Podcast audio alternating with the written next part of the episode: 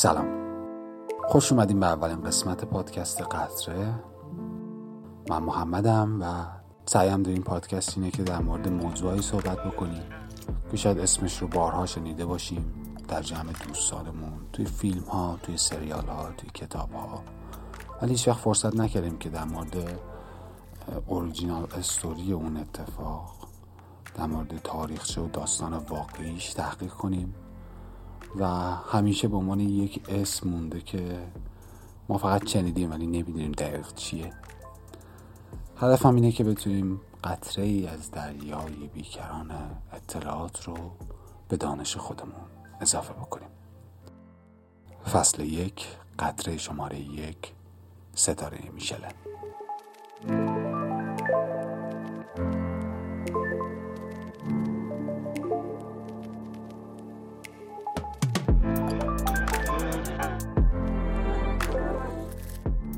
ستاره میشن در واقع یک معیار ارزیابی بین رستوران ها و هتل هاست ولی جالبه بدونید که در واقع از یک کارخونه لاستیک سازی به همین نام میاد.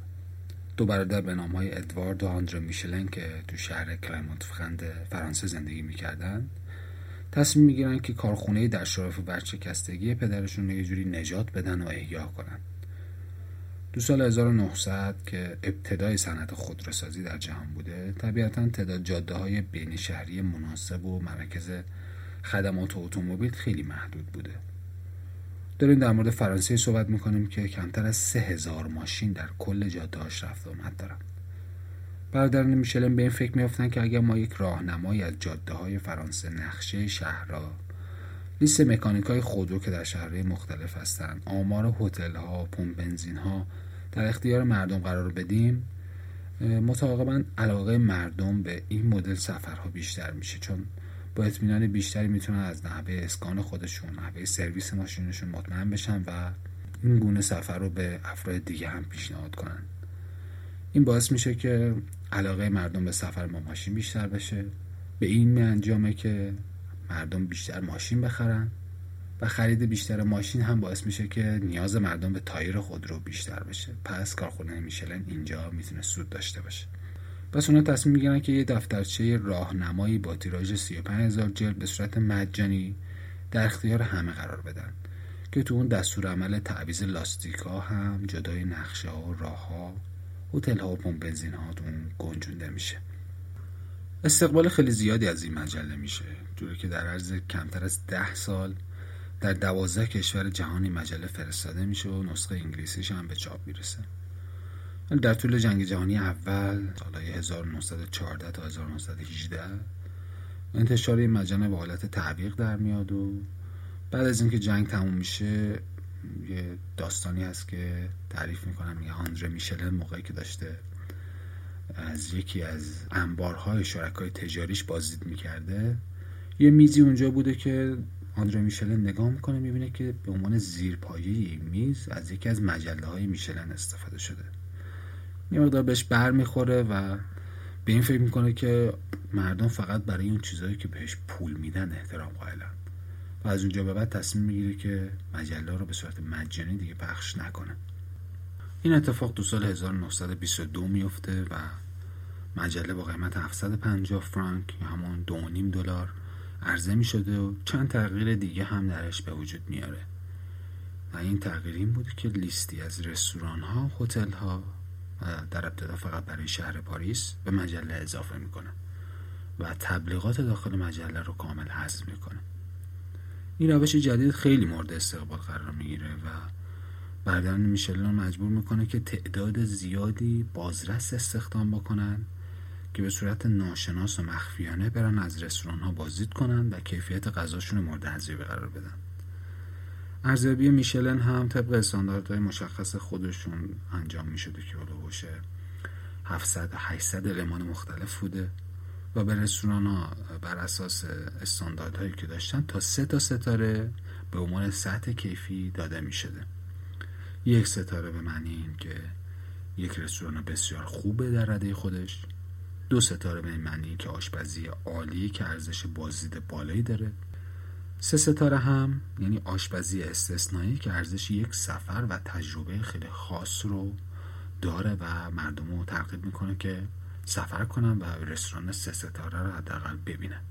ستاره میشلن اینجوری شکل گرفت و تا الان هم تونسته خودش رو به عنوان یکی از معتبرترین معیارهای ارزیابی صنعت غذا خودش در بالاترین سطح نگه داره و آرزوی خیلی از آشپزها شده. حالا بعد نیست بدونیم که بیشترین آشپزهایی که ستاره میشلن در طول فعالیتشون کسب کردن کیا بودن؟ امکان داره یک رستورانی یک ستاره میشلن دریافت کنه و حتی سه ستاره دریافت کنه و سال بعد اون ستاره رو از دست بده. پس فرق هست بین کل تعداد ستاره هایی که هر آشپز دریافت کرده و ستاره های حال حاضرش. این آماری که من میگم مال کل ستاره هایی هست که در طول فعالیت یک آشپز دریافت کردن. نفر اول آقای جوئل روبوشون هستش آشپز فرانسوی که بسیار از منتقدین صنعت غذا رو به عنوان بهترین آشپز عصر مدرن می‌دونن. که اون تونست با رستوران های خودش سی و یک ستاره میشلن در سه قاره به نام خودش ثبت کنه. اولین رستورانش رو در سن 36 سالگی در پاریس افتتاح می‌کنه رستورانی به نام جمین. و سال اولی که این رستوران افتتاح میشه می‌تونه اولین ستاره خودش رو دریافت کنه که یک موفقیت نادری بوده برای اون سال.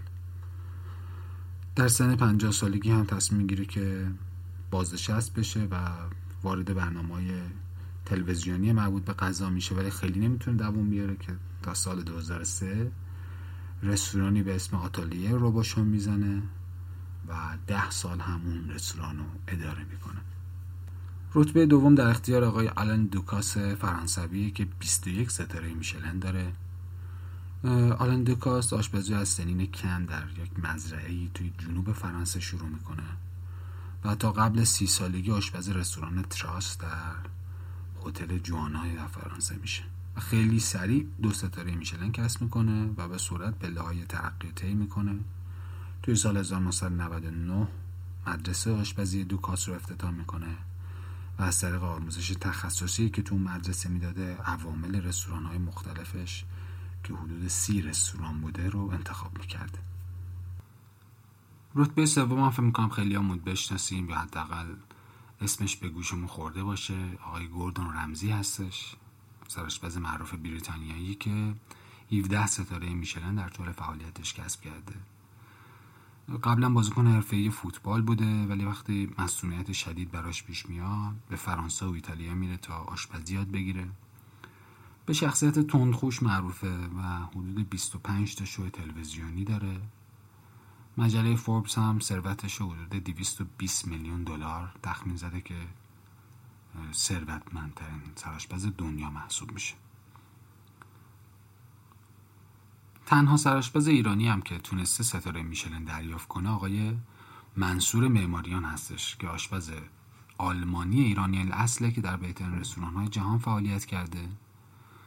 اولین ستاره خودش زمانی می‌گیره که تنها هشت ماه در یک رستوران آلمانی به عنوان سرآشپز مشغول به کار شده بوده و پس از این موفقیت که براش پیش میاد یک رستورانی در اتریش افتتاح می‌کنه به اسم رستوران پاویلون که خیلی زود ستاره دومش هم دریافت می‌کنه و در سال 2008 به عنوان بهترین سرآشپز بین‌المللی در اتریش انتخاب میشه.